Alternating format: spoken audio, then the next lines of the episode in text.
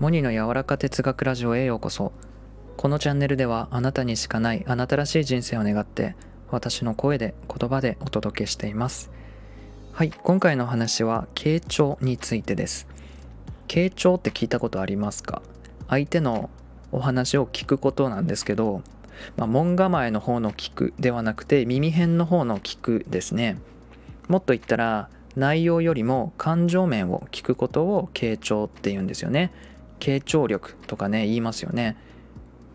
昔から悩み相談とかあらゆる人にお話を聞かせていただくことがね多くてですね、えー、ここまで話すのは君だけだってこう言われることの多い人生でした僕は。そこで僕が意識している傾聴のポイントっていうのをお話しします。でその前にこの人の話を聞く時まあその悩み相談とか心の内を聞かせてもらってる時に一番やっちゃいけないことが否定することとアドバイスすることなんですよ。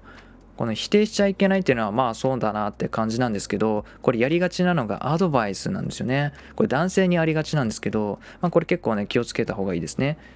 でその傾聴の大切なポイントそれは共感と観察です。共感と観察。まあ人はね、共感された生き物なんですよね。まあ、会社行きたくねえよと。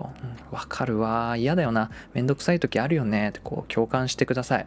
で次に観察これどういうことかというと相手はね何かを分かってほしくて話しているんですよね基本的にでそこを探すんですよねうんうんってこう聞いていくんですうん、人っていうのは心をやっぱね受け止めてくれた人にここあの心を開くし安心感を感じるのでまた話したいなこの人に相談したいなって思ってもらえるようになります、まあ、是非ですね悩み相談などを受けるような状況があったらこれを思い出してみてください。